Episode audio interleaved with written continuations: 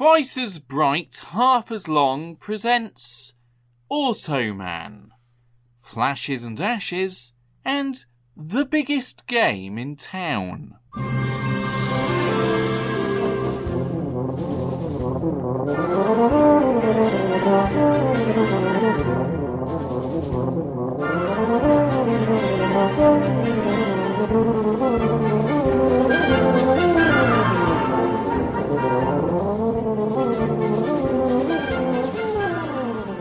Hello, everyone, and welcome to this month's edition of Twice as Bright, Half as Long. And uh, we're covering Also Man. We sure are. My name's Ian Wilson, still, somehow. And I'm being joined by Mr. Dave Probert. Hello, listener. Quite apt for Also Man. Absolutely. Well, here we are. My word. I'm so glad. By the end of this recording block, Dave, we'll, we'll have we'll have passed the halfway point. the end is in sight. The O- blessed end. Only six more episodes before the merciful release of not covering Also Man anymore. What was I thinking? Honestly. I d- not you, that bloody statistician Yes, it's true. who may or may not have been influenced by you. That being said, the second we do another Glen A. Larson show will be a second far too soon. I mean, I'll save it until we get to the end of the, the, the run of Also Man. But, oh, God, My that's, word. That's, that's going to be an epic rant, I feel. I mean, I've, I've, I think this is true of everyone, Dave, but um, I'm so looking forward to 2021. Same shit, different number. Well, I'm- really hoping it's not the same shit. I would, I, we'd all love that, but you know, If 2020 replicates itself into another year, then oh boy, book me a ticket to the moon. Oh. This year has been absolute fucking shit. hasn't it just? Yeah. Anyway, let's crack on. Well, obviously Dave's in a good mood. well, Um, but people listen to us for a bit of escape, Ian. They want to escape this horrible thing. They want to be reminded of the crushing loneliness. okay then, Dave. What's going great in your life that's making you think of sunshine and rainbows? Uh, I've got, I've got, got some new trousers. They're really comfortable. Excellent. Yeah. Excellent. Uh, I'm I'm currently enjoying some annual leave Excellent. after, which is inexplicable after having quite a lot of time off of work this during this year. But there we go, and um, I'm, I'm going I'm going to go and see people and get some research done for my my garden. So it'll be great. Sounds excellent. I've, Yeah. I've got a little Funko Pop Clitus on my desk. It's brilliant. Clitus. yes. And what what what's he busy trying to get people to invent? Uh, he, he's busy getting to know Trevor the adorable hedgehog at the moment. I see. As you do. well, he is an adorable hedgehog. Is Trevor the adorable hedgehog from something, or literally you just have an adorable hedgehog I called just have an adorable hedgehog, Ian. It's, it, it, yeah, it, it's a hedgehog. It's adorable. Euphemism.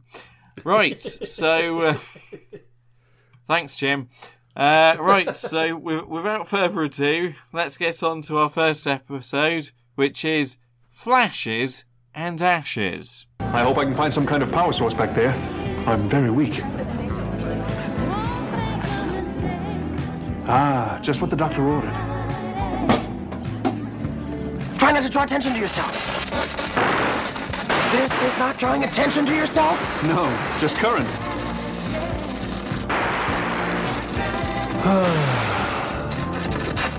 what a rush.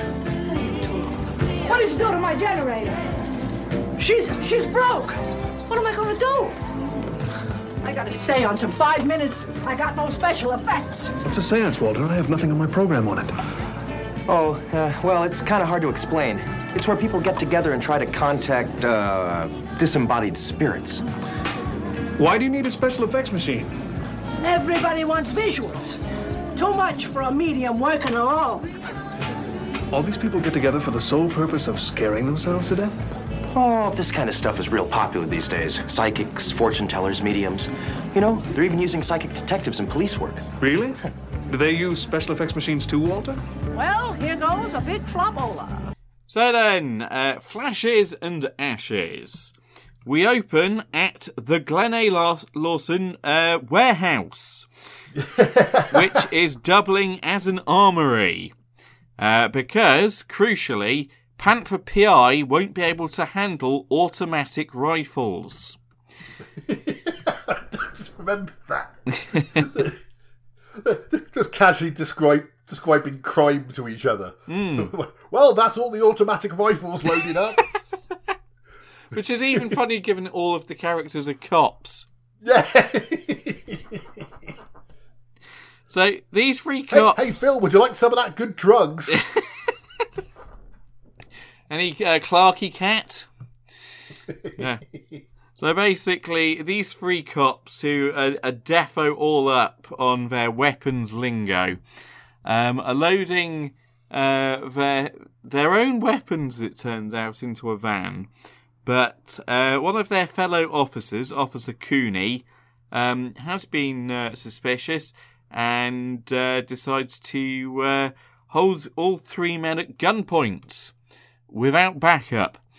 And um, the, the the fact that they're cops stealing police weapons becomes apparent. And uh, basically, uh, Cooney says, "Oh, I'm going to throw the book at you," and then a very short gunfight ensues, and Cooney's shot to death. Which uh, must have been a nice hour's work for that actor. that was just some bloke in the canteen. Like, we need a cop. Well, basically, if he had an L in his name, then he could have got through an entire episode of Street Hawk. Yes, very true. Roller skates and everything. Happy mad love. so uh, the cops are like, oh shit, he's dead.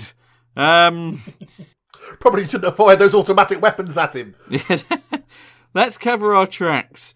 And so they do so by blowing up the Glen A. Larson warehouse. That's that's such a child's solution. Yeah. We could just take the body and dump it. No, we'll destroy the entire building and run away. Get rid of all forensic evidence by blowing the damn thing up. That won't attract attention. No. Except it does, because uh, the next scene is two of our bad cops, uh, known as uh, Lyman and Co., are being questioned by uh, Jack Curtis. Uh, I got slightly confused because like because Co is spelled C O E, but everyone kept talking about Lyman and Co, and I thought there was like a builders merchants involved or something. it's like Lofar and Chums. Yes. So they kind of shift the blame onto Cooney as being the thief, and that uh, when they heroically confronted him, two unnamed accomplices just so happened to sneak up behind uh, them with chloroform, um, which meant they uh, fell unconscious and missed the entire thing. Um, and some kind Samaritan passing by dragged them to safety as the building that they were laying in unconscious blew up. I don't know what happened, but there was a panther stood over them when it was all like, The Good Samaritan Panther dragged them to safety in its teeth slash paws that can open drawers. there was a panther and a bloke dressed in black on a motorbike. and somehow synth music was playing. It's it's strange. Either way, um, so um, Curtis is c- called away by uh, the chief, um, and uh, when Curtis gets into the office, uh, we meet uh, Lieutenant Whitaker of Internal Affairs. To which my notes say, "That's our villain." Oh God, yes. Like the, the only way they could have announced it anymore if there was like a literally a gigantic neon sign flashing villain above. Like, even the way he talks, like he, he he sounds like Matt Berry. I didn't make that connection, but now you mention it. It's like, hello, I'm from Internal Affairs. I have a luxurious moustache and a fantastic suit. You'll have to hand this over to me. It's an internal affairs matter. Honestly, I am sinister. Curtis resists at first, but ultimately hands it over. And then um, Walter approaches uh, Curtis, um, who makes it out before Whitaker and says, Oh, well, I actually knew Cooney. We were at the uh, academy together. And then uh, Whitaker kind of uh, walks up, and Walter uses the opportunity to say, Hey, I know him. He, he was a good uh, cop. I, I can't believe he'd do this. To which uh, Whitaker's like, It's a little late for a character witness. That's exactly how he says it. So it's nice to it's nice to see that Whitaker is one of those open-minded internal affairs officers. Anyone would think he had an agenda. Well, quite, but that can't be right. He can't be our, not. our villain of the week. That would be silly. anyway, um, so after Whitaker exits stage left, um, Walter approaches Curtis at uh, his desk and says that um, a, a, a couple of nights before the uh, incident, uh, Cooney came by to ask for an inventory of the armory. And Curtis is like, ooh, that, that doesn't work out in his favour. And uh, you should probably tell Whitaker that, because uh, if you don't, you might get done for withholding evidence. Uh, but Wally's hesitant to do so because um, he doesn't think his friend, who we've never seen before and uh, only got Walter's word that he ever was a friend to begin with, doesn't think he did what he was accused of, and his family will quote unquote lose everything if he's found guilty. Now, surely the fact that his family have just lost their brother, son, husband, possibly father, who knows, surely that would be kind of losing everything, but Walter's using the dynamics of, he, they might lose out on his police pension. Well, you know, I mean, it, it could be sort of like their only form of income at the moment. If you know, if she was a stay-at-home mother, True, because in fairness, they, they have the good grace not to tell us anything about his family, yes, other than the fact he has one. yeah. Wally kind of asks Curtis for advice. Um, says, "Look, you know, I, I don't feel right ratting out on a friend." And Curtis is like, "Yeah, you shouldn't sell out a friend." And by the way, Walter, I consider you a friend. I'm like, yeah. So, so don't sell me out, motherfucker. yeah, that was the implication he was going for. So back home, uh, Walter summons Automan, uh, who's been processing data. Uh, he raises the point of who watches the Watchman, and um, to which my note is, "It's on my queue. For God's sake, I, I've heard good things about Jeremy Irons. I've just not had time. Don't shame me, 1984 Also Man. For God's sake, I wasn't even alive when you made this tacit threat, honestly. So, um, I feel you may be reading a little bit more into that than was maybe intended. Possibly. original, uh, possibly. Everyone's the hero of their own story, Dave. Very true.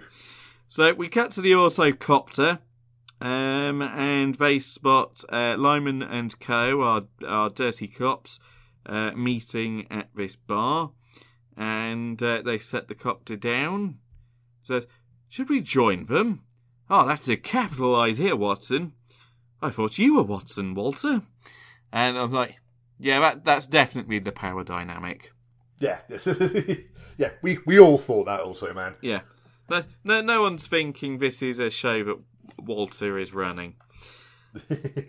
so uh, Walter actually stops in entering uh, the bar in his kind of standard form. There's a throwaway line to the fact that well, I might not be able to do anything because my power's draining low. So it's nice that they've remembered that.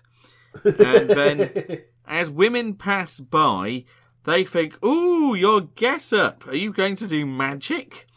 And um, so he just uses the fact that they think that to change in front of them into more stylish 80s attire I guess. with um c- c- with jeans which uh, have auto jeans stitching on the back pocket.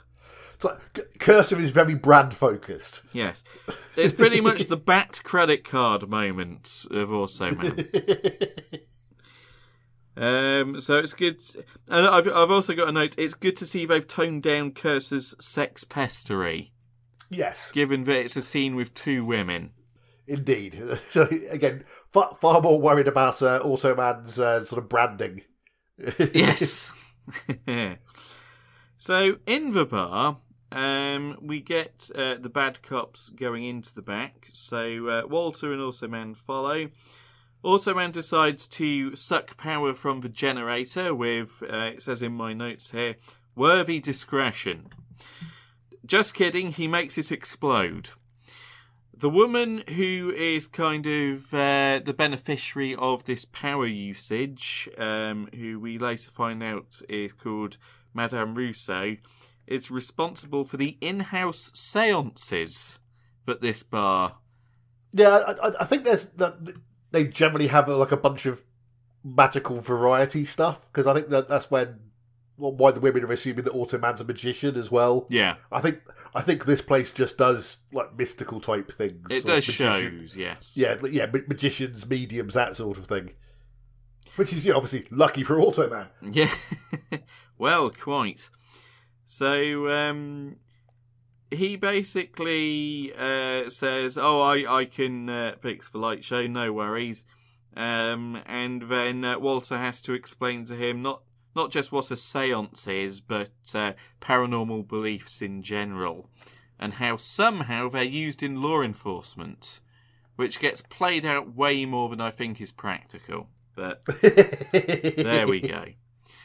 So we cut to the two bad cops, um, Lyman and Co., in a meeting with uh, the man that they made the deal with, whose name is uh, Rolly. And uh, they're like, ah, we want our cut. And there's a verbal back and forth between them as to what the nature of the deal actually is. And uh, Rolly says, well, since uh, you shooting a cop brings down loads of heat on this whole operation, uh, I don't owe you jack, and um, you you have to do as I say because basically there's no link to me in all of this. So um, things are pretty tense, but um, uh, an- another member of their gang uh, notices that Walter is earwigging at the door and is therefore brought into the room. And uh, it's it's damn lucky for Walter that none of the dirty cops seem to need the use um, of computers. Otherwise, they they'd recognise him immediately. But uh, that doesn't happen. And Honestly, they'd they'd be more likely to recognise the caretaker. I think. so, um, as ever, he's kind of saved by Also Man, who says that Walter's his assistant and they're the technical guys behind the seance. And uh, Riley says, Well, show me. So, um, uh, Walter is left with his colleagues who don't recognise him. And uh, we, we, we go and see the seance. And um, we get something akin to Dick Tremayne hosting something at the Great Northern. Basically, Madame Rousseau has guests across tables join hands uh, to start in the seance, and also man basically summons Cursor to make the whole thing seem legit. And um, after Cursor provides the kind of uh, uh, uh, also man then kind of apparates in his normal form, and uh, the crowd go bananas. So uh, Rolly is uh, suitably convinced, and Walter is let go. Um, and as they leave the bar, um, also man is approached for his autograph, to which he goes, "My autograph." um, t- turning on the, the the full Roger Moore. Yep. Um, Again, it's all about the branding. it's all about the branding. Um, Cursor, Cursor is very, very like, strict about it. Right, see, you gotta put auto on everything. See, auto, auto all the way. well, Auto jeans. They'll sell by the bucket load. I tells you. Yes, lovely stuff. So, um, um, they they start to summon the auto car, but uh, Walter can uh, spot Whitaker approaching because apparently he can recognise him by his car. So, uh, Automan uh, leaves in the car. Whitaker asks why Wally's there. Wally says, "Oh, I was just here for the show. Uh, uh, why are you here? That's my business." To which I'm thinking, well, Wally could just about say the same, but um, a Bond-esque response wouldn't really fit his character True. at all. Uh, so Whitaker, wouldn't you know, just so happens to know Raleigh. And uh, because he's the villain. And Are uh, you suggesting they're in cahoots? well, all I'm saying, Dave, he quickly sees the link that uh, Walter has established between them and Axis Chemicals. And uh, basically, um, he, he puts two and two together and says, he must have been trailing the cops. And Ray says, well, that's something that you can sort out, right? So, um, uh, no, as as it would happen, uh, the very next day, the chief calls uh, Walter into his office, and Will uh, Whitaker grills him on the inventory that uh, Cooney uh, requested for from Walter, that was made apparent um, when Walter was kind of picking the brains of Curtis. And Walter admits uh, that yes, uh, he was uh, following on his own time. And Whitaker says, Right, you're now a suspect, and I'm going to have you indefinitely suspended. So uh, Walter has to hand in his badge, and we have him leaving the office, and it's a sad moment if you care about the character of Walter Nebicher. I can't watch anybody handing in their badge now without uh, thinking about uh, uh, that scene in Brooklyn Nine Nine when uh, Captain Holt is making Jake. He's say like Jake suspended. He goes, "Okay, here's my badge." He goes, "Well, you don't give me the badge. You go down to the service desk. You fill out a form B seven two five one, and they take your badge." Good stuff. I've not seen that particular episode, I don't think. There we Yeah, go. like, like he really wants to, like Jake really wants to do the movie thing of handing over his badge and gun, but but Holt won't let him because that's not the procedure. Um, so from there, um, Automan shows up uh, to Walter's house. yes, I believe so. Uh, excuse me, sorry, I just needed to yawn. Oh, fair enough. That, that wasn't a comment on the episode. I'm genuinely tired. of this series. Trying to keep my powder dry, Dave. I'm, I'm moistening it for you. That is a phrase I never wanted to hear. oh. Dave, So the sorry. moistener Probert. It's what the ladies call him. He has a boxing record of two and four. Yeah, no. so, also, man shows up to uh, debunk Uri Geller because apparently he's been uh, delving into psychics and everything, and think, you know, you don't need psychic energy to bend a spoon. Looky here, and he just kind of melts it on his finger. So, whatever science bending a spoon is, it really does show it up as it, it is completely pointless. Yes. And I'm, not saying Uri Geller's a fraud because he could prob- probably afford fairly good lawyers, but Yeah. I don't understand how he's eked out a career. That's all I'll say.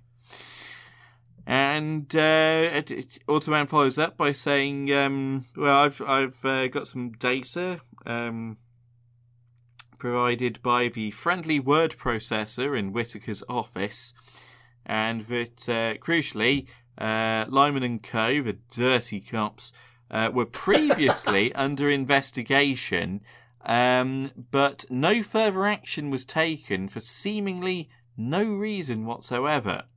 So Walter jumps to conclusion, saying, "Well, this." This this definitely proves they're in cahoots. I'm going straight to the chief and Curtis, and that will clear my name, because he's an idiot. Uh, because that proves nothing. Uh, so Automan uh, muses to Cursor, saying, "Well, Walter's an idiot. It proves nothing, and he's going to get himself in trouble. I know. I'll I'll cover up for him and dress as a federal agent." And so he does. And uh, And Kurtz is like, he won't like that, man. I'm telling you. he's not going to enjoy it. He's not going to enjoy you doing that. but when has it ever failed before? I know, man. I, I, I know you, you have a high success rate in this area. I just think you're going to hurt his feelings. Yeah, I'm sure he won't see it that way. Still, I'll dress as a Fed. And scene. Um, so, uh, Automan uh, beats Walter to the police station and holds a meeting with uh, the chief and with uh, Whitaker, and I, I believe Curtis is in there as well, uh, just to say uh, he's moved on from computers because that's what Chief and Curtis uh, remember him from. So I'm now in the kind of uh, psychological aspect of the FBI. And oh, Whitaker, we're, we're keeping an eye on you in Washington. Whitaker's like, oh, well, that's, that's very flattering, but I plan to be here. I'm actually going to be running from uh, for DA. Uh, starting this afternoon with my um, uh, fundraiser at the country club doing some tennis uh, come along. So um, Roxanne does all she could, she can to uh, stop Walter uh, charging in and making his already perilous situation worse for himself, um, which shows Roxanne's real agency. To be honest, because Indeed.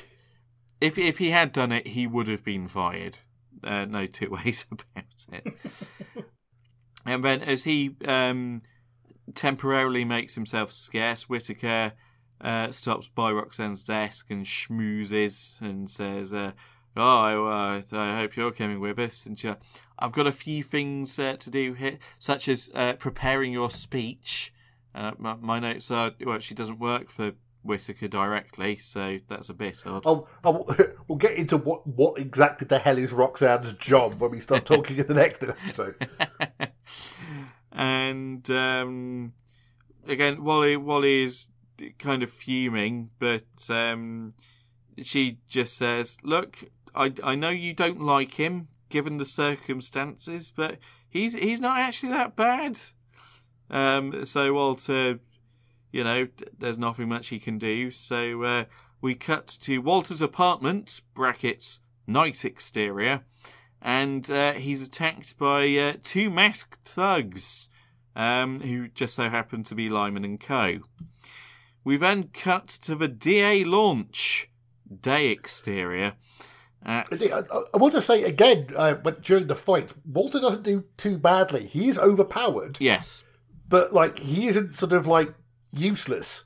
which He- yeah, he gets- he seems gets out of in and- keeping for his character, but he does hold his own. I agree. Yeah, and, but like yeah, I mean, we saw that in one of the episodes last month as well. That Yes. he got into a fight and he was like he, he was getting a bit um bit handsy, which kind of makes it.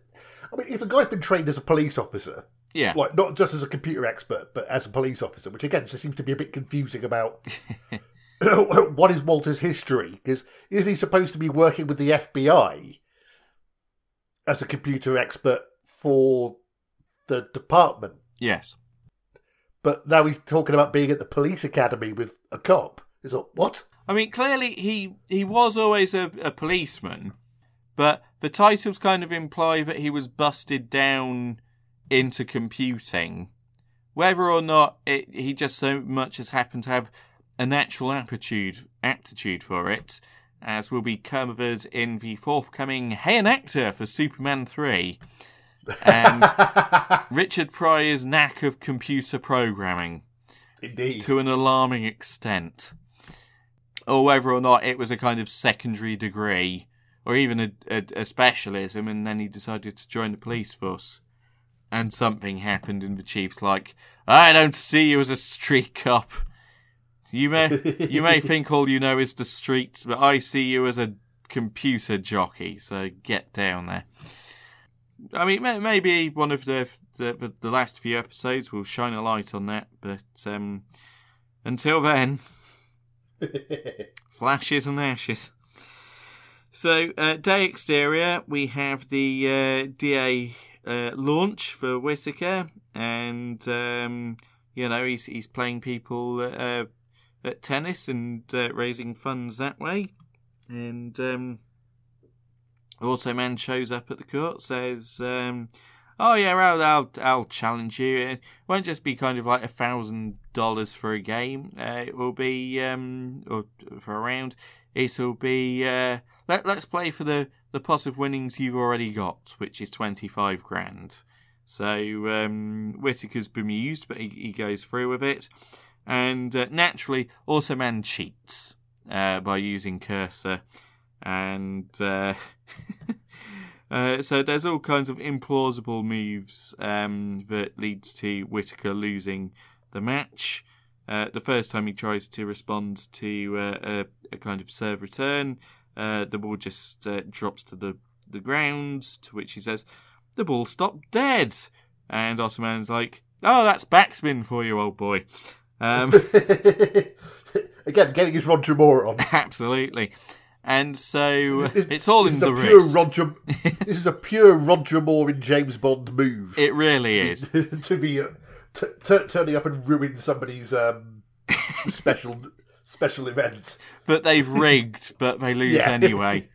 Yeah, that's, that's a classic Roger Moore Bond move. It's it's Kamal Khan in Octopussy all over Yeah, again. that's exactly what I was thinking of quite specifically. Was out. It's all in Like, the I- wrist, so to speak, Mister Bond, you filthy bastard. So um, yeah, so throughout the game, not only is Automan getting the upper hand, um, he's also confronting Whitaker with the fact that uh, Lyman and Co. had previously been uh, investigated by him, and it was never disclosed, and that uh, the original file was in fact deleted, but he'd had access to the backup file. Um, so uh, just just to put the icing on the cake, Walter shows up with his bruised face, saying, "Yeah, and those guys attacked me." So uh, ultimately, Whitaker loses, and we cut back to the bar uh, where Whitaker is sitting with all of the, the kind of main cast. He's like, "Okay, yes, I did investigate Lyman and Co beforehand, but um, I uh, cl- I closed in inverted commas the case." uh, to make them feel they were off the hook uh, so that they can lead me to something bigger. And thanks to Walter getting involved, that's been completely scuppered. So now I'm going to file criminal charges against him. Um, so the move hadn't quite worked as intended, and um, you know, Otto and the chief and Roxanne are, are kind of pessimistic about uh, Walter's options, so he storms off for a, a perceived lack of a lack of support. Automan catches up with him. He's like, "What? Yeah, I'm, I'm, I'm about to be fired, and I'm going to be charged with criminal conduct and put on a, a hit squad list." To which Automan's like, "You're angry. We can discuss this on the way home." Um, and so so they do in the car, and Walter's bemoaning, "I've lost my job, my girl." Parentheses. He's not had any designs on Roxanne since the pilot, and um, my reputation as the police computer nerd whom everyone despises. Um, Automan formulates a strategy based on VHS footage uh, that Walter shot of Cooney back in their academy days uh, during a uh, drug bust. And uh, Walter uh, kicks off the plan by going to the cop garage and plants the idea in Lyman and Co.'s head that Whitaker will actually dispose of them and uh, suggests that they confront uh, him themselves because he has nothing to lose. So Lyman and Co. approach the club that night. Walter, uh, again with Automan dressed up as a Fed, alerts Curtis, who um, is not only going along with this, despite his colleague being indefinitely suspended, um, but also has some backup available. Uh, Rolly has been meeting with uh, Whitaker and confirms that the arms will be sold that night and that the uh, best idea is for Lyman and Co. to be disposed of, with the deaths being played as admissions of guilt. So, with Lyman and Co. Um, being announced as having arrived, uh, Rolly basically says, "Right, it's on you, Whitaker. Do do what you need to." So um, he meets them at a table as one of them tries to back out of everything. Um, and when Whitaker questions them as to what's making them jumpy, um, it's noted that they've spoken to Walter, and Whitaker dismisses what he fed them, but then has to grimace as Automan, uh, again having fucked up the generator of the club. Uh, che- cheerily greets them and uh, says, "Oh no, I, I can't sit with you. I've got a table already," and gestures over to Wally, um, who who gives him a kind of uh, meek wave, and uh, all the while, Pat Benatar's "Love Is a Battlefield" is playing. Because we got the license for it, we're going to work it to the death. Well, quite. Um, so the seance then begins, and um, with Automan on the sidelines, um, Cursor plays his role, and um, they set into sequence a hologram of Cooney as Jacob Marley. Yeah, not knowingly underplayed. That's for damn sure. so one of them yells it was Whitaker's idea and flees, and the other, being American, attempts to shoot Cooney again.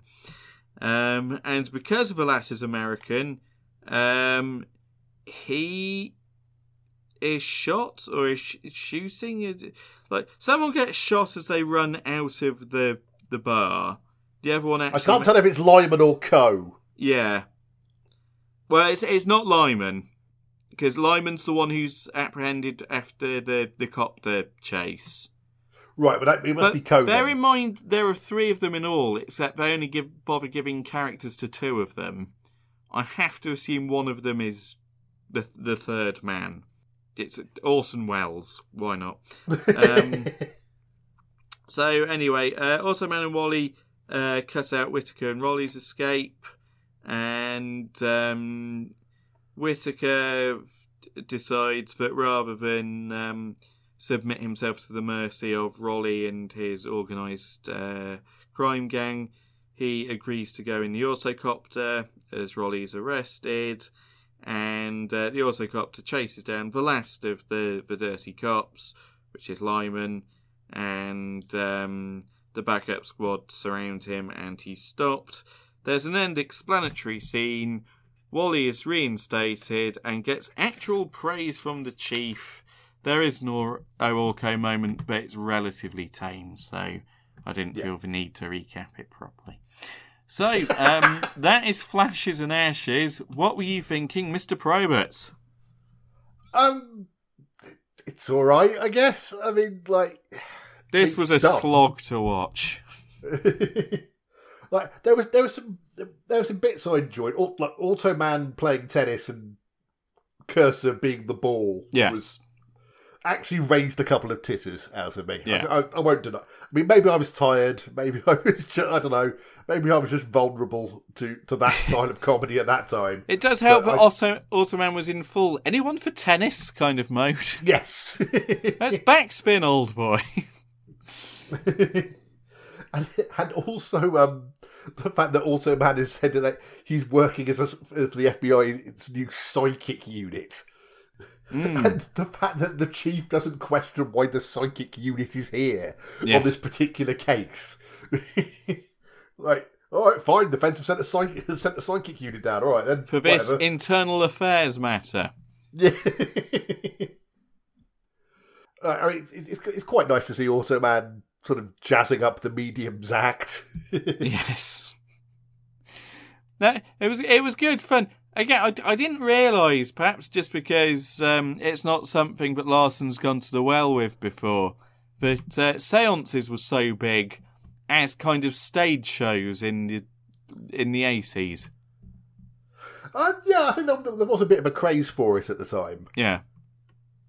Like, yeah, I mean, like in sort of the late seventies, there was a lot of sort of like, um, was it Doris Stokes or something like that? There was a quite famous medium, and yeah, I mean, yeah, there's still kind of like bits of it that go on now, even though it's you know obviously a scam. But like, but yeah, in the eighties, there there was like a proper surge in it. And there was kind of a boom in the the early millennium as well. Yeah, Yeah. But I, I, I was just thinking in kind of like dinner restaurants, it's it struck me as a bit weird. yeah. There's, there's lots of things that go on in um, sort of like seventies and eighties kind of bars and stuff, which you look at now and you go like, really? Yeah. And just this just actually happened. just just wait until we get to the inevitable stables episode of Automan. where, where Cursor makes a horse and raises all sorts of ethical questions about creating life. The modern Prometheus cursor. I'm gonna make you a horse. I've I've just decided that's what Cursor sounds like now. you have. yeah, it's kind of getting increasingly more like the plot has to because Automan is quite autonomous at this point and quite capable of just inveigling himself in with the police department. Like it's like the plot has to make the story with Walter more personal just to keep him involved because otherwise, why is he even there? Yeah. Like there's like there's no computer element to the crime. Uh, yeah, not not especially. No. No, it's man is like you know inveigling himself into the investigation. So without sort of the fact that Walter knew the guy, he'd have no reason to be involved. It could just be. I think like um, I mean in the next episode, there's, obviously there's a bit more call for Walter's involvement, but still, with each episode that passes, Automan seems to be increasingly capable of just handling this shit on his own. Yeah. I mean, with this is one- becoming increasingly redundant. In this one, Walter kind of derps his way into getting suspended. Yes, It's like if he didn't involve himself on the, the, the idea that you know amalgamous family might lose everything after after physically losing their relative. That's why he feels the need to kind of look into it a bit closer. It very nearly costs him everything. Yep. I mean, not his girl, because again, Roxanne is not his girl. Um, but not his reputation, because he doesn't have one. But just, I mean, just the fact that, I mean, yes, he's sticking up for a, a friend, which is is obviously very good, um, and trying to do the decent thing. And you do have the computer aspect in trying to um, find the missing piece of evidence, which had seemingly been deleted, but uh, thankfully there are backup files, uh, which actually puts Whitaker on the back foot and kind of starts the downward spiral uh, from there. That being said, summoning Banquo's ghost was quite the feat. So I, I, I will say that I, I like the the basic premise of the episode. It's just the fact that Walter can be so insufferable. But sometimes you're like, yeah. I'm glad you're being fitted up. it's just like again because you know I I want to see Automan forcing the villains, not Automan and his keeper Vincent Nebuchadnezzar, because you know it, it's not going to go well for them on an ice floe at the very end. Indeed. Yeah, because there's no power in the the Arctic Circle. And also just the fact that like Walter sort of says, "Oh yeah, he, he wanted to know about the you know the warehouse inventory," and uh, I told him I didn't ask why. oh, what's, what, what's that internal affairs are kicking around? Oh dear. Well, sometimes it takes a long time, so that's why I did it unauthorized.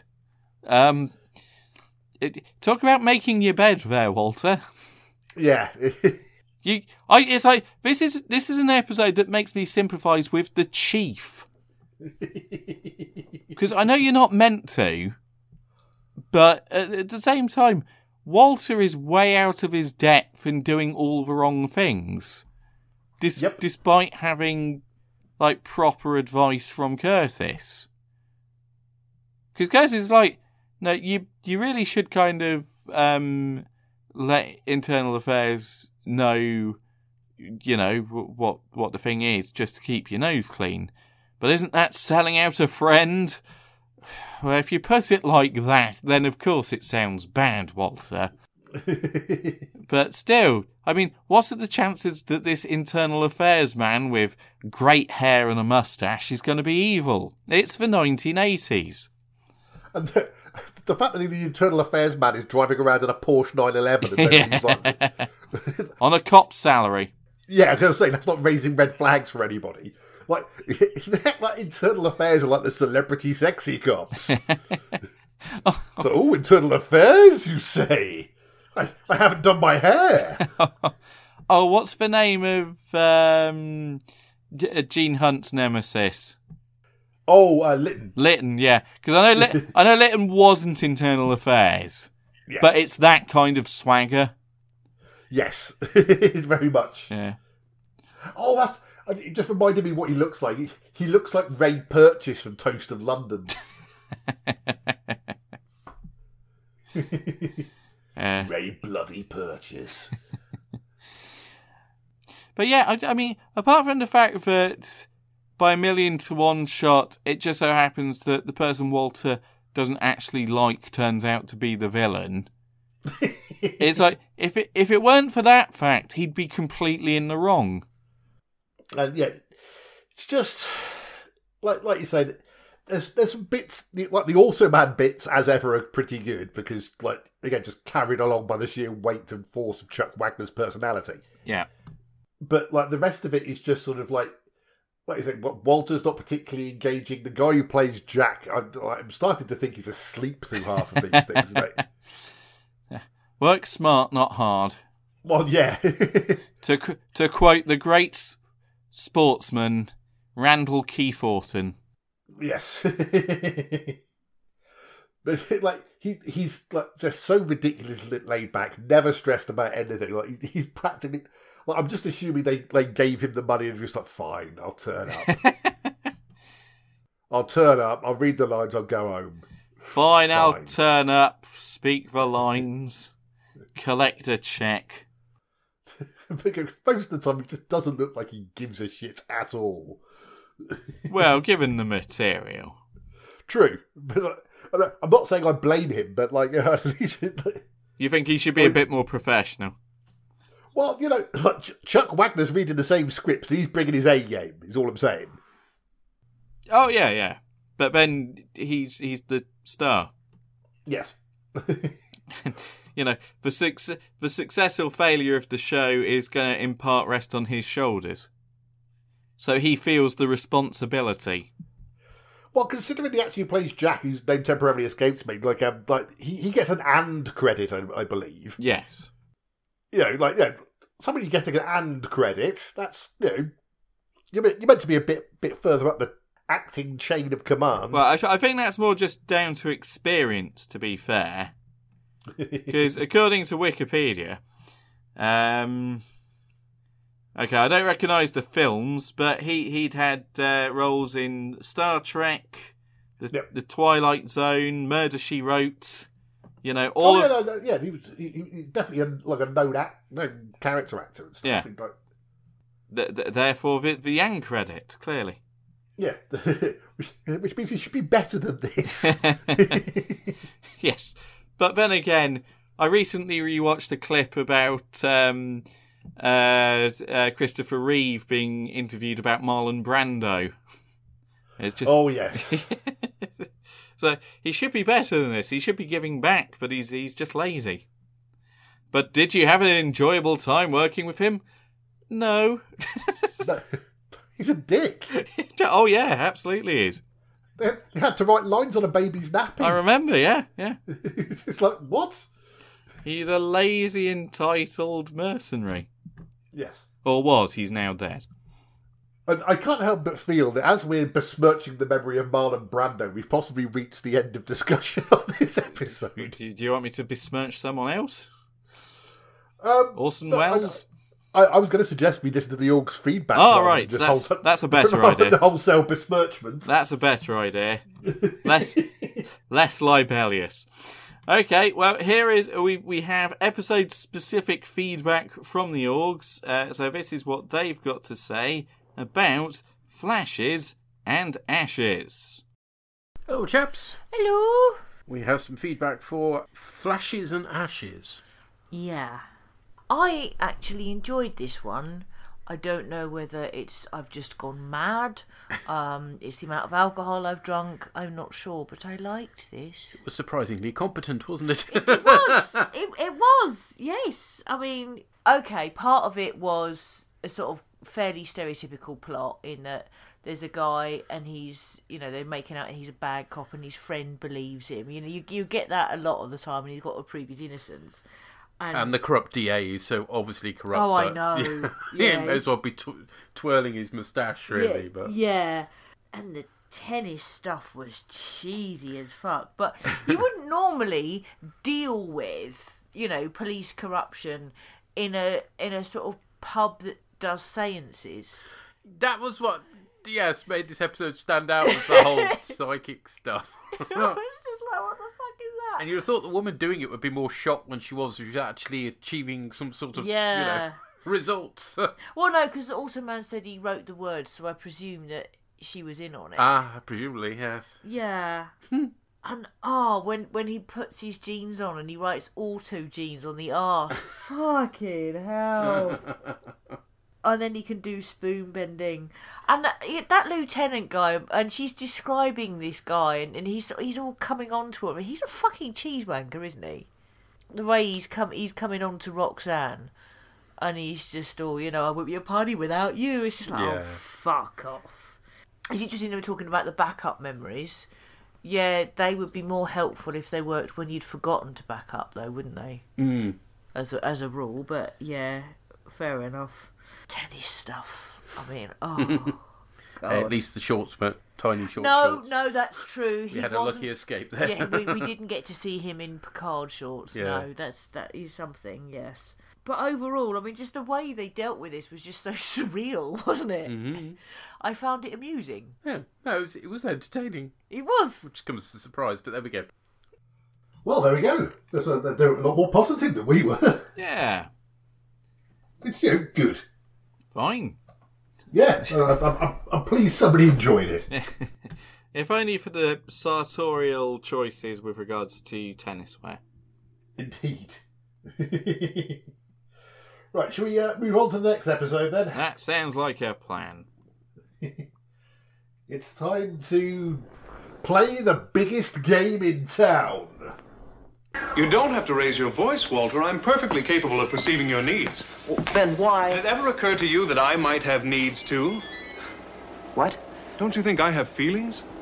Otto, you're a hologram. With electronic perceptions, including discernment, you've even given me likes and dislikes. Sure. After all, I made you like everything I like. Mm, that was a little close-minded of you, don't you think? Well, there might be some perfectly good things out there that I'm missing because of your own bias. Otto, I'm not biased. Then why is it that I only like blondes? Otto. There are some very attractive brunettes out there, Otto. and they do nothing for me because you... Otto, we have work to do. Very well. On to the matter at hand. I've interfaced with the various computers that have been taken over, and the poor things are in terrible trouble. They're not the only ones. What's the solution? The computers don't even have their memories. All they could tell me was they must do what they're doing, but they can't remember why. You mean they've been programmed not to divulge the source of their programming? Exactly. Great. Otto, I hate to say this, but we may be up against opponents who know even more about computers than, than I do. Certainly not more than I. All of my relatives are computers. That's not necessary, Walter. This one's for me. For you? I've told my friends that should they receive any more unusual new programming, they should notify me immediately. This call is from the LA Flood Control Authority. We'll be in touch. And now on to our second episode, the biggest game in town, uh, for which I hand over to Mr. Probert. Thank you, Mr. Wilson. Our story begins in the Pandemonium Disco, which is appears to be some sort of strip club. Yes. Uh, And we see the bomb squad wheeling out a bomb. Jack and Roxanne arrive. Jack introduces himself to the bomb, squ- bomb squad and introduces Officer Caldwell. Yeah, I noticed that. To which I wrote in my notes, wait a minute, Roxy is a cop. Well, she's employed by the police service, but yeah, I, I was a bit surprised myself. Because, like, the, the way she's been written up till now, like, it's like she's been, like, the captain's sort of, like, PA or secretary, you know? Secretary or assistant, yeah. Yeah, like, there's been no indication that she works in law enforcement whatsoever, and there's always just it's like, hold the phone. Uh, She could have been promoted off screen. Yeah, could well have been. But yeah, I'm, I'm sure, like you, it kind of caught me by surprise. Oh yeah, because I didn't expect it. Certainly. Yeah. So, uh, Jack is telling the bomb squad how to do their business. Because uh, they, they, they found like a, a bomb that's kind of. Uh, it was in a pretty obvious place. And he's like, Have you defused it? Like, oh, yeah, I hadn't thought of that. Oh wait, this does play in later. No, yeah, he does pay it later, but like just like the bomb squad are wheeling out a bomb, and the cops go, oh, "Have you defused it?" So, no, no, we've not defused. We're just wheeling around a live bomb, and it's still ticking. Hello everyone. This is what a bomb looks like. Like, yeah, no, we haven't done the one thing you've called us here to do. This is why we get paid the big bucks. Yeah. He's like, oh, t- check it out forensics. It can tell us some stuff about the bomb maker. Really? Could it? I mean, I would know that having worked in bomb disposal all my fucking career. Yep. So I, I can see the like, the uh, the bomb disposal people just getting really shitty with Jack Curtis. Oh, and you say this is a an officer, is it? yeah. Why have I never seen her at a crime scene before? So uh, they're um, looking to see what- uh, to talk to the owner of the club, who um, yeah, like the way she's introduced to stuff. I, you know, I thought she was going to be a bigger part of the plot, but no. Oh yeah, yeah. It's like, hello, I'm yeah, I'm Sam Maroney. Didn't they throw acid in Harvey Dent's face? Yeah. hello, I'm the owner of the club. My name's Sa- Samantha Maroney. People call me Sam. Last we ever see of her. Yeah. yeah. If this was Street Hawk, she'd be a major supporting character. Exactly. I mean, like, yeah, like when somebody is introduced like that in an 80s show, I'm expecting them to turn up for at least half of it. But like, anyway, just as he's introduced, there's a big power cut that hits the west side of the city. There's immediate looting. it's just like the first thing you cut to after the uh, the blackout is stock footage of people looting places. Oh, Los Angeles never changed. Yep. and uh, there's, there's a bunch of people at a, uh, a hotel that's not on the west side of LA, where there is a computer convention happening. the E3 of its day. Indeed. And um, there's a group of people gathered together, like three, uh, two men and a woman. Uh, the, the main thing I noticed is that, is that one of the men is played by the guy who plays Johnson in RoboCop Yep, and RoboCop that's 2. immediately what I recognised as well. and then discovering later on he- his character in this is also called Johnson. So I choose to, I I choose to accept now that Automan is part of RoboCop canon. Well, what was so interesting to me when I, I watched this, it's like this actor is known for his role as Johnson in Rogo- RoboCop 3, RoboCop, and RoboCop 2. Surely that's not the right order. Maybe it's in the order of uh, where he's got the most dialogue. Maybe I've only seen the first RoboCop. I've I've Yeah. I've been wary to watch the sequels. Yeah, they're not great. Well, I've, I've heard Frank Miller was involved, so that immediately put me on edge. Yeah, there's uh, th- th- th- there's reason enough. Yeah. I mean, like, you know, if if you've literally got nothing else to watch and just want to put on something you don't necessarily have to concentrate much on, then by all means throw a RoboCop sequel on. But that sounds so. Considering how amazing the first movie is, Oh yeah, no, it's a massive come down. It's Yeah. like, it, it completely fails to understand what made the, made the first film so good. oh well. Anyway, moving on. So Johnson from OCP is there. Yeah. As is a woman called Ellie and a guy whose name it turns out we find out is Tilson. Called uh, Mr. Tilson. Yes. And Tilson says, "Oh yes, it was all gone to plan at 7:57 a.m. The computer shut down the power grid." And Johnson's chuckling away, going, "Oh, they must be sort of losing their minds." So this is basically kind of Automan's version of Columbo. Yes, I guess. Like, here's our villains. Now, can we identify them and stop them? well, because it turns out that Wa- Walter is there because it's a computer show, so of course he would be, and he's at these the the um, display stand of evil where the evil people are working. And he knows Johnson socially. Yes.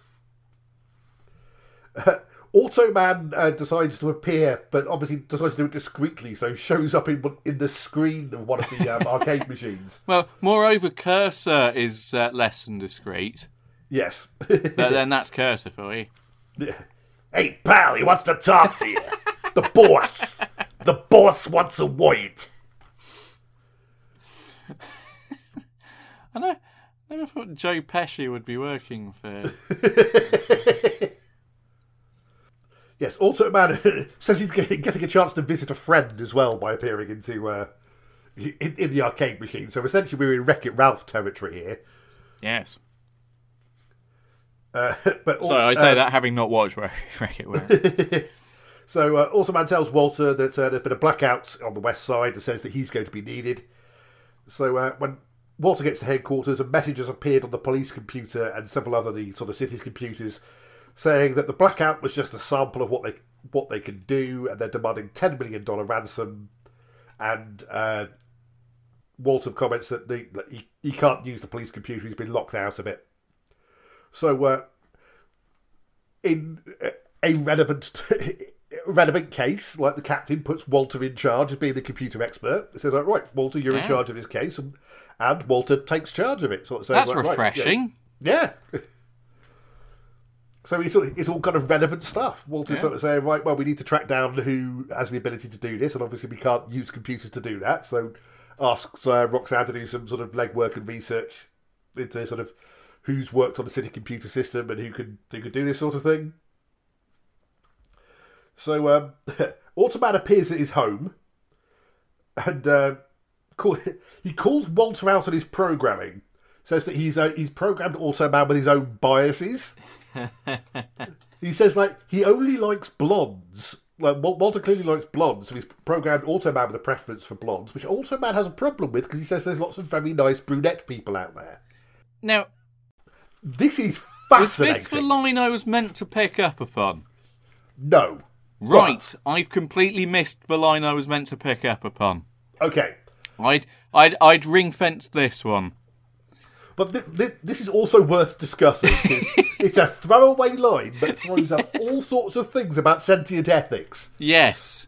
Automan knows that he's had his preferences programmed, so he knows that he feels a certain way about certain people Yes. because of the program that he's been given, but also knows that it's wrong.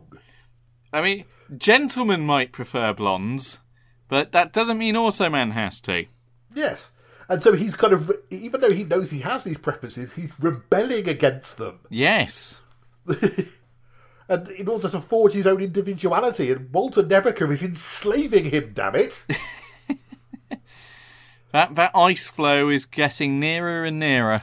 Yeah, like, this, like, this is Star Trek levels of computer sentience. Yeah. this is the sort of thing Captain Picard has a trial over. Okay, I laughed out of ignorance there, but um, There- there- There's an entire episode where they, there's a trial determining Data's status as a sentient life form, or, or is he property of Starfleet? I see. And was it handled well? Uh, it was, it was actually, yeah. It's like, it, it goes. It's called um, uh, the Measure of a Man. It's um, it, it is considered one of the sort of best, better early season episodes. Okay. Like, because uh, basically there, there's a bloke who wants to kind of replicate Data, but in order to do that, he wants to take basically take Data to bits and do a do a procedure which Data doesn't think he's qualified to do. And Picard's on trial for that. No, no, he's he's he's defending Data. So Right. he, he's counsel for Data, making Data's case. That, uh, Okay. because because Data is like chooses to resign from Starfleet rather than follow the order to report to this guy. At which point they try to Starfleet tries to pull the well, you can't resign because you're not an autonomous being. You're, Ah, you're, you're pro- right. You are property of you're, you're a machine and therefore property of Starfleet. Ah, okay. Sounds interesting. And so that's where Picard has to go to bat for uh, basically um, Data's rights as a as a life form. Yeah. And so this is where things are starting to drift with Automan, and, and yet they don't seem to understand that. Like they're writing this stuff as throwaway jokes, but it's actually just my god, this is getting really deep. It's like if you were to forensically examine Automan and even though that's technically our job, Yes, it's it's probably not worth doing. But at the same time, there are very good ideas in there that seemingly Yeah. get explored elsewhere. Yeah, it, it, it's like one of those things where it's just like, God, if- just drill down into this. This would have been amazing. As it is, chase Johnson's friend around as he threatens to blow up. I don't know a, a dam. so basically, Automan has been talking with the city's computers. Yes. and has essentially said, um, like the computers know that they're being told to do things which are against their programming, and then and then not being allowed to remember who's telling them to do it. Yeah. So he's essentially told any, all the computers to call him if any of them feel like they're being interfered with. Right. Yeah. Phrasing, but yes. No, I'm, I'm aware of the choices of words I'm using. Yeah. So uh, the phone does ring. The Automan goes, "Yes, that'll be for me." And it's the flood control computer who calls to say it's being interfered with. Right. So uh, the cops go to the dam, and uh, everything initially appears quiet and nothing's happening, but then alarms start going off, and, and the floodgates literally open. And uh, so Jack goes to try and find the uh, the manual control uh, to, for the main valve. the major the main shut off valve, which is labelled like it's in a bat in Batman sixty six. It's a big wheel with just like main valve in huge letters next to it. so um, Automan uh, gets there first and manages to shut it off in time. So uh, they've the uh, blackmailers have said that they want uh, an agreement to their demands met by the evening news. The evening news comes on and there's no mention of it, and uh, yeah, all the like the power cuts being passed off as an accident, and there's no mention of the stuff at, uh, at the dam. So Tilson and Tilson, Johnson, and Eddie are upset about this and saying that there's uh, nothing on the news. So Tilson decides he's going to um, set up a secondary suspect to keep the police off their tail. So uh, the computers get unlocked, and Walter uh, starts a search for who could be sort of their person, and comes up with the very plausibly named Gregorius Macropolis Yes. Who's apparently a big computer criminal. Roxanne says, Well, that's great. Sort of the perfect suspect dropped right into our laps. And Walter's like, Yes, didn't he? A bit too perfect. So uh, they decide to go um, and investigate further. So Automan goes undercover as a nerd at the computer convention. Where he says hello to all his computer buddies. It, it, it does it does say in my notes here, Automan glad handing arcade machines like Frank Sinatra at a nightclub. So, like that scene from that, yeah, you know, the long tracking shot from Goodfellas when you see Ray Liotta saying Yeah, hello yeah, to yeah. everybody. in the ca- Yeah, that's Automan at this computer show. Yeah, slightly shorter, but yeah, I, I, I get what you mean. So uh, Tilson is introduced to Walter by Johnson. Uh, Walter kind of vaguely recognises the name but can't sort of place him.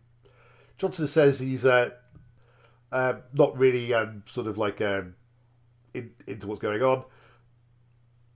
Automan tells him that the Zaxxon machine is a narc and has told him that. Uh, Right. has, told, has told him it's been keeping an eye on sort of the people on the convention centre and says that uh, Ellie Johnson and Tilson have been behaving oddly. So, expect the Zaxxon machine to get shivved for snitches get stitches. Yes. Goddamn narc. Fucking Zaxxon, man.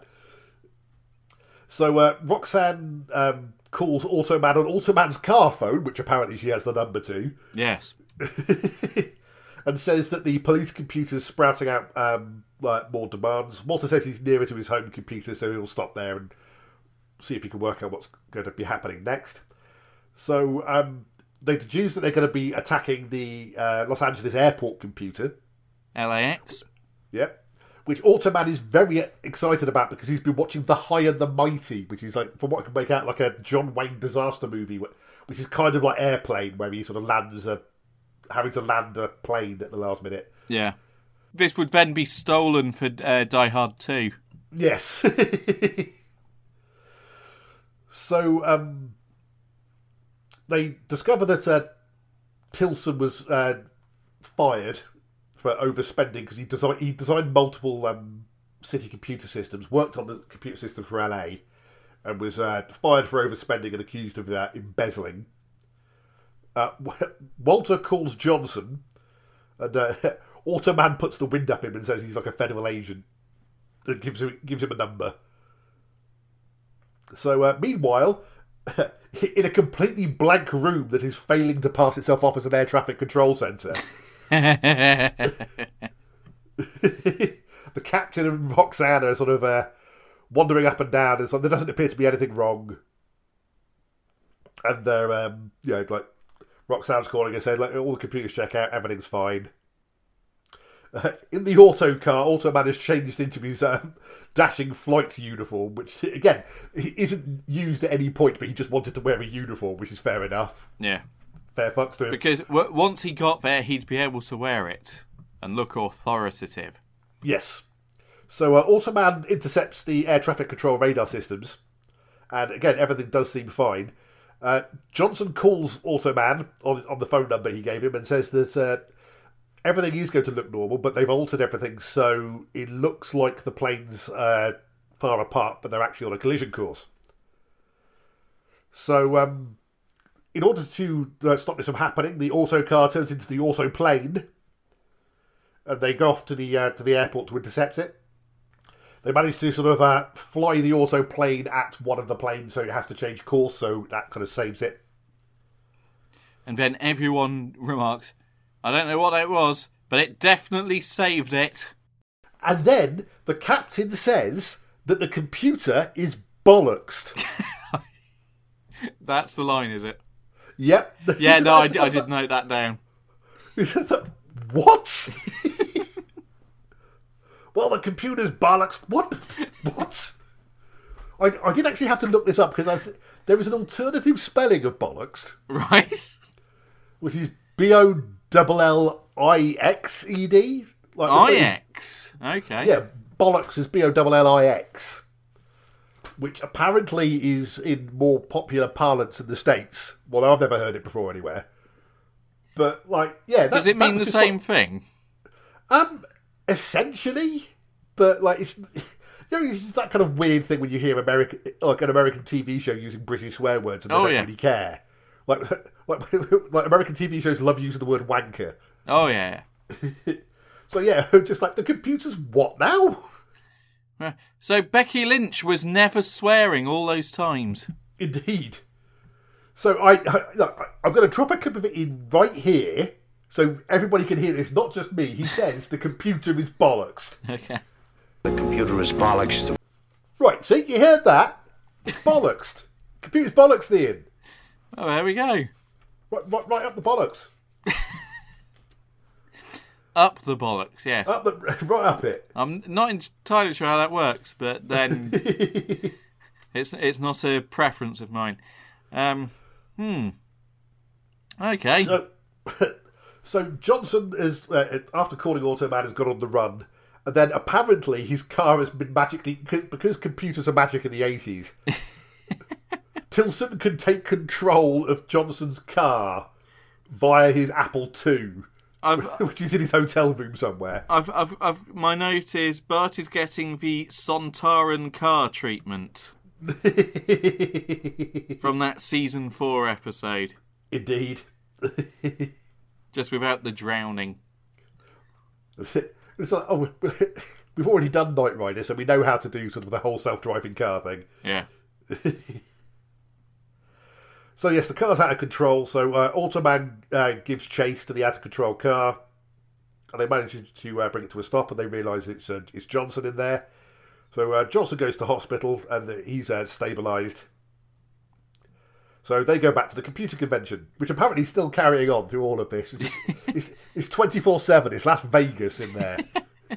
but they've taken all the clocks off, so nobody can see what time it is. Everyone's having such a good time at the Yeah. computer convention. so um, they go to uh, search uh, the room, one of the rooms that Johnson has booked. Uh, they stumble across what is an, uh, an arcade energizer ray, which uh, Automan says could uh, affect his molecules. Yes. And they find the uh, the modem dial-up numbers for all of all of the city's computers. Yep. So uh, that they hear somebody coming. So uh, also Wally becomes a thing. They merge into the wall, but the tips of their feet is because the wall isn't thick enough. The tips of Automan's feet are still sticking out of the wall. Yes. So, so um, so like, yeah, T- Tilson basically admits to having uh, Johnson bumped off to Eddie, and Eddie's just like, all right. Uh, he suddenly goes, "What the hell is that?" Because there's a pair of shoes sticking out the wall. um, Eddie grabs the. Uh, like, they see him come out the wall, and they see um, like they work out it must be a hologram of some kind because she's already seen Cursor, which uh, Walter kind of explained away as a hologram thing he was working on. So Eddie gra- Eddie grabs the Energizer gun and like uh, Walter laughs it off, but Automan's like, "Yeah, no, this that's, that's actually a problem." And, and um, Eddie zaps Automan with it, who kind of collapses to the floor. They become unmerged. They attempt to escape in the lift, but Automan says, "Oh, I'm friends with all the lifts." so he he has the uh, the lift brought back up, and Tilson's arrested, and said, but he says it's too late because the next part of his plan is already in motion and it can't be stopped. Uh, Tilson wants to be released, but um, in return for like uh, being released, he, wa- wants to be released in return for saying what the next part of the plan is and stopping it. Uh, Jack comes back after chasing down the lead on uh, Mr. Markropolis. It turns out was an entirely made up person, Poor guy. And the search brought him all the way back to the um, to the police station. And Walter goes, "My God, maybe that means that the police station's the next target. If you know, if everything was going to lead you all the way back here." And Jack says, "The, the terrible thing is, it all makes sense." is that what? No, it doesn't. but anyway, um, so the security system in the building locks down, and uh, they work out there's a there's a bomb on the way. So the captain calls for the bomb squad and then yells at them a bit. So, Go find a bomb. And you know, so the clever part about this is that the uh, th- the bomb at the start of the episode is in the bomb squad's evidence lockup, and uh, what Tilson has done is started a secondary timer that was um, implanted in it. Yeah. So uh, Automan says he knows where it is because he can communicate with all the other uh, computers in the building apart from one, and he knows where that is. So they go down to the basement and manage to between them to uh, find that there's a little microchip which is controlling the uh, the bomb, which Automan manages to sort of reach in and, and put it out and destroy it. And yeah, so Tilson is you know Tilson's going to jail. What a shame. So uh, Automan sort of like uh, saves the day, and then um, later on, the captain asks uh, how Walter could have possibly known where the bomb was, what kind of detonator it used, and to successfully defuse it in that time. And uh, Walter's like, "Oh, uh, beginner's luck." oh, Orko, yeah. Mr. Wilson, your thoughts on this? Um, if I'd had my druthers, I'd have rather recapped this episode because it was so much more watchable. it, manages to be kind of both interesting and boring. Just insofar as sort of like um these days there's kind of a visual shorthand for computer crime. Right. You know, like, you, know, you see it's to be people sort of typing in dark rooms and code flashing over the screen and you know, but like kind of hacker stuff is still kind of new. Oh, especially in 1984. Exactly. So, uh, so it hasn't quite worked out that visual shorthand. So now you get people more realistically pressing like two buttons and just sort of some words appearing on the screen. Blow up building? Yes, no. yeah, basically. Um, so, like, while it's it's dealing with things like you know flooding cities and stuff, at the same time, it's kind of doing it in a really dull way. There's about there's like three people in suits tittering to themselves about like like you don't even see them sat at computers that much doing it. You just see the computer like it's that they know it's that dull. They, they really needed Harrison Ford and Tommy Lee Jones running around. just just uh, spark some excitement. I want my family back. Didn't kill my wife. I don't care. But yeah, like, but in terms of plot, like this, like this is like nascent hacking is the perfect thing to get Walter involved in. Oh, absolutely. In fact, you know, like you could almost say that, you know, if I'd have retooled this as so, sort of something, you know, in order to design the show, you'd you'd have Walter being in part of like a like a nascent kind of computer crimes. As, as computer crimes are starting to become a thing, uh, like a computer crime department is created to fight the against the computer criminals. Yeah. Like that would make more sense. You'd have computer-based crime every week. Yes. Um, or if nothing else, you'd shift this episode like earlier in the season to show Walter as being basically competent, Yeah, as opposed to get halfway through the season and then like, oh, this is why he isn't fired for being such a wet behind the ears prick. yeah, because like this, I was gonna say Walter's actually not bad in this episode because Yeah. the character is written to be working within his field of expertise and he's competent at doing it. Absolutely. Which is why it was not written by Glen A. Larson. There you go. There's there's the problem. I mean, it, it, the previous episode wasn't either, No. nor nor the three before that. but in fairness, you know, once we're introduced to what the creator has in mind for the character, um, that's kind of the mold in which he stays in. But as as you say, in this episode, um, it, I dare say he's half decent. Yeah, and like Automan's sort of involvement makes sense.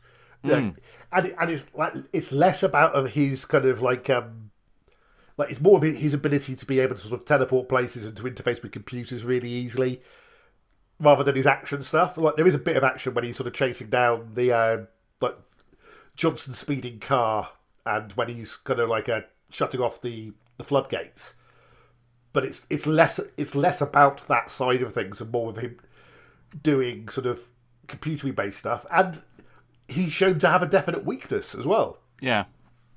I think, moreover, the strength of the episode is it's putting over Walter's strengths and that he's not completely dependent on Automan, which is what all of the rest of the episode seem to have been. Yeah, which obviously, as a knock on, has like uh, the fact that sort of Automan has less to do. But like, like But of- but what he has to do is very defined and specialised. oh, absolutely, yeah. But I mean, sort of like, I think the ideal halfway house would be sort of something that's sort of like computer based, but again, with occasional bits to show Automan doing other things. Yeah. But yeah, no, I, I, I do, I do still think he's well used in this, but like not like his, the talents he's had in other episodes up till now are, are kind of very much in the background. It's almost as though it would be best if Walter was kind of desk based and feeding lines to um, man out in the field. As Sort, if sort, sort like a Jesse and Norman situation. very, I, that's very much what I was going for. Yeah. yeah, Yeah, that would work. I, yeah, Yeah. I, I think so. But again, it's like I think they needed the kind of human connection between Automan, who isn't actually a man, um, and Walter, as opposed to the fact that uh, Jesse, for all his flaws, is a human, um, and therefore, you know, he can interact with Norman over the speakers Yeah. um, and and they they work from there. But yeah, I, I mean, I, I don't have ve- too much to say about it. So the bollocks line is the one that we were kind of all looking out for. Um, That, But- that's the one that made me double take. Just goes like, what? but No. then the, the the the gentlemen prefer blondes line. That was what I kind of underlined. It's just like, oh, that is weird. Yeah. You get you're getting the creator's fetishes into his creation, and I, ooh, okay. I mean, again, that's not something that could have been explored in that time slot in whenever it aired in 1984, Yeah. but very interesting idea at the same time. Yeah, and, and not just the fact that he's put it in there, but the fact that he knows he's put it in there, is compelled to obey it, but still, but doesn't agree with it. Yeah, That's actually kind of fascinating. it really is. yeah. yeah, Well, there we go. Well, join in the debates, people. yeah. As as they say on LBC or Talk Radio. don't don't be scissoring up any masks now. You attention seeking bastards. Um I don't know, should, should we move into what the orgs have to say? Yeah, I, th- I think. I mean, I, I think overall, I kind of enjoyed this one. I yeah, I agree. I agree. Yeah, I, th- I think it's a strong episode. Actually, sort of shows a shows a different direction for the show, and I think it's uh, yeah, it's, It's definitely one of the strongest yeah, because it basic be, because it kind of plays to Walter's strengths. With and in doing so, it doesn't make him annoying, or yes. as annoying as he can be. So yeah, it, it, it's like it's almost sort of like redemption for Desi Arnaz Jr. and by word, it's been needed. but let's let's see what the orcs thought about this. Absolutely. Okay, the other episode is the biggest game in town, which I, I thought I personally preferred of the two. Oh no, I didn't like this one as Yeah? much. I I didn't hate it. I thought the setup was really good, and particularly the fact that it's all about you know uh, computer crime and breaking into computers. I mean, that's all quite modern and realistic, but obviously at the time, It was- most people wouldn't have known about it. So that was quite forward thinking of them. I was impressed with that. The only things I wasn't impressed with was the usual fact that apparently everything's controlled by computers, even cars.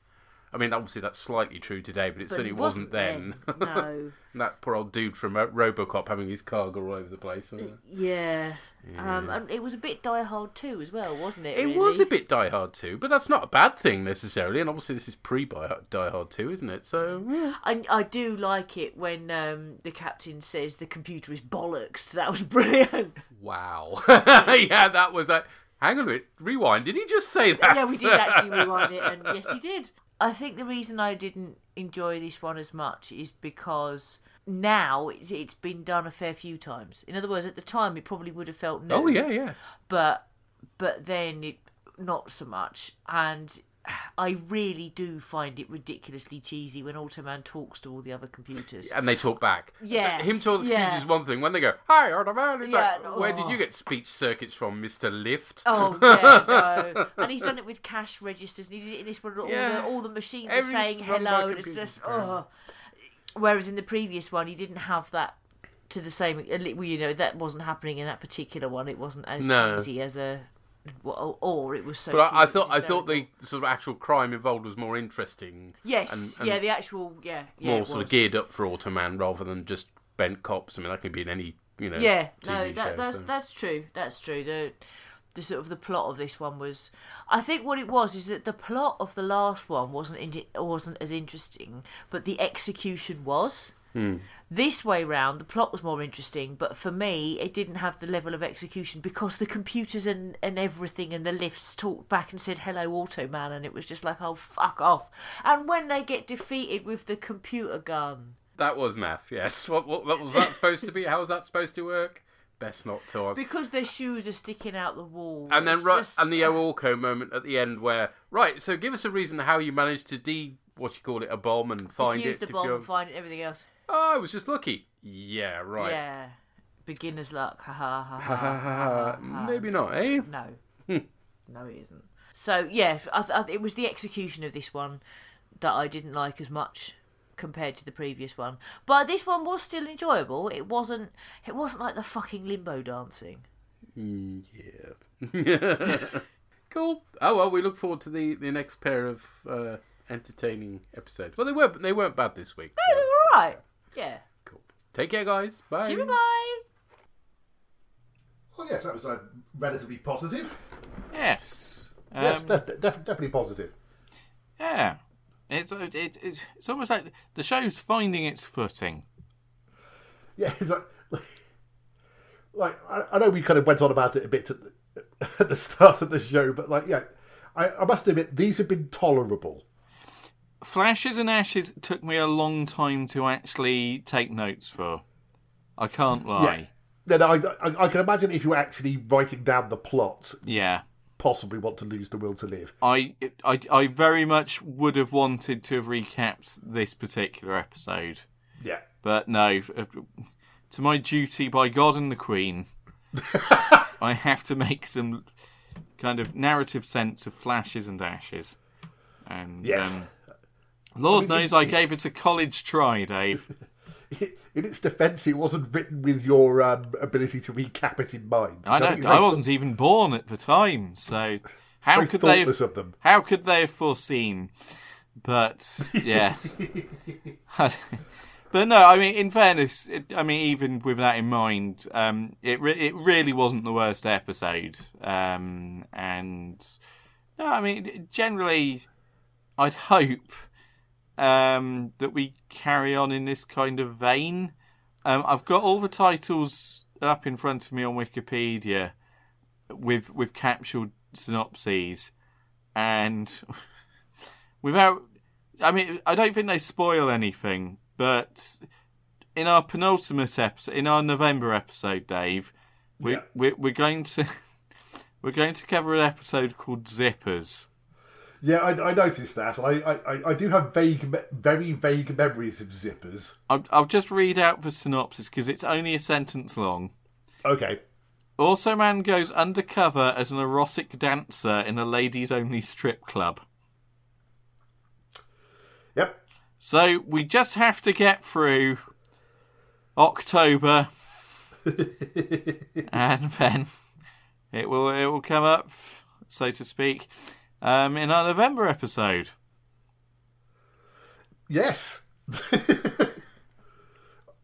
yes, that's that's a thing. Yes, I mean Tell we, what, should we should we put a clip in here because that's the format? I mean we we can just for the sake of the format. There's not very much to add, but um, yes, sure.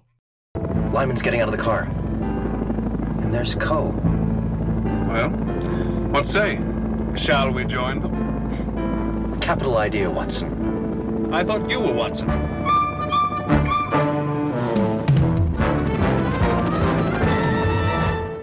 So thank you for listening to another Tap How. Um, I hope you've enjoyed it. Uh, you can get in contact with us as the orgs did uh, by sending us an email at taphow at earth-2.net. That's taphow at earth-the number 2.net.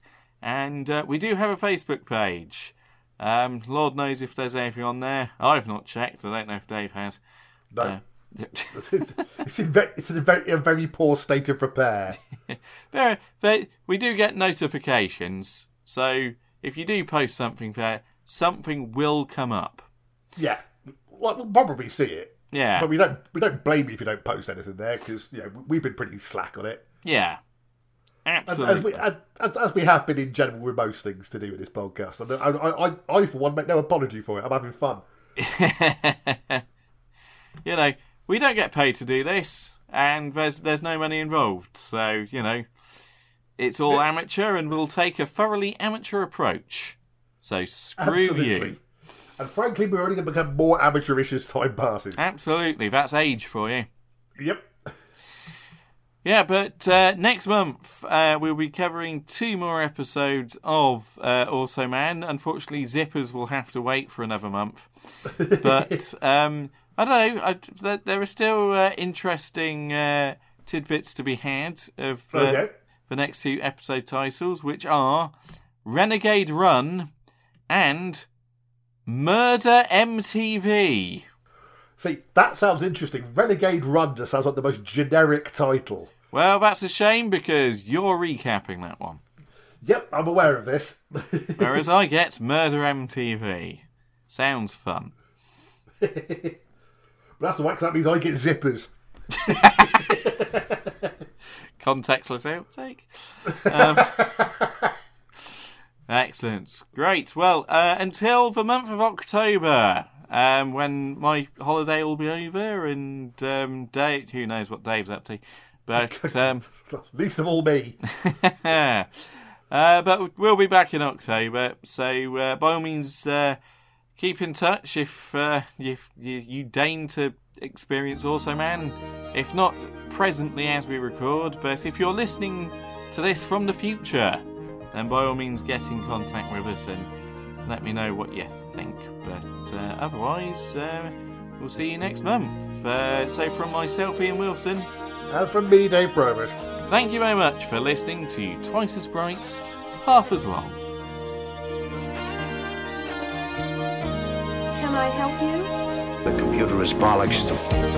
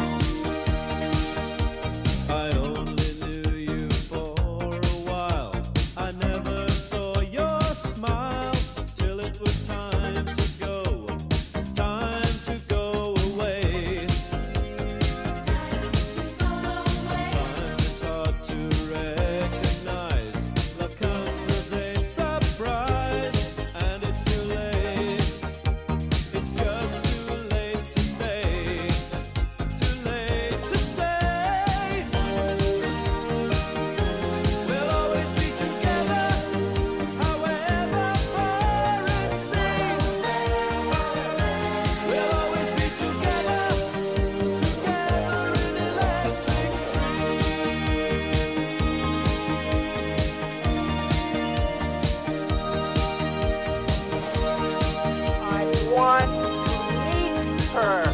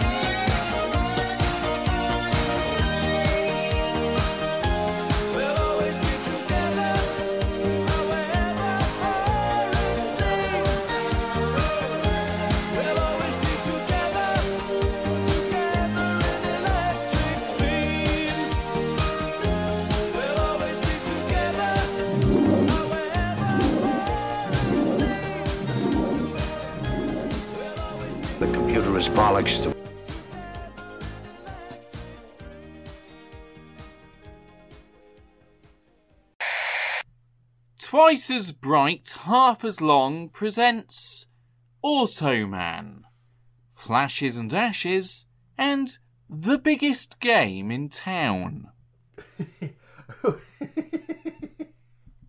Sorry. What? It just there are sometimes I can tell just from you doing the introduction before you've even like, just saying the names of the episodes. Oh, I've got a good idea what you think of these. like I know you're trying to be mutual, not mutual, neutral, but uh, Yeah. it's like every so often, just sort of like I think the disdain just fights its way through the professional demeanour. I, I, I think you've misread me on uh, on this Well, occasion, I- in which case, I, I will happily be proved wrong. It'd be interesting. Indeed, indeed. Especially no, um, no. I'll keep my powder. I'll keep my powder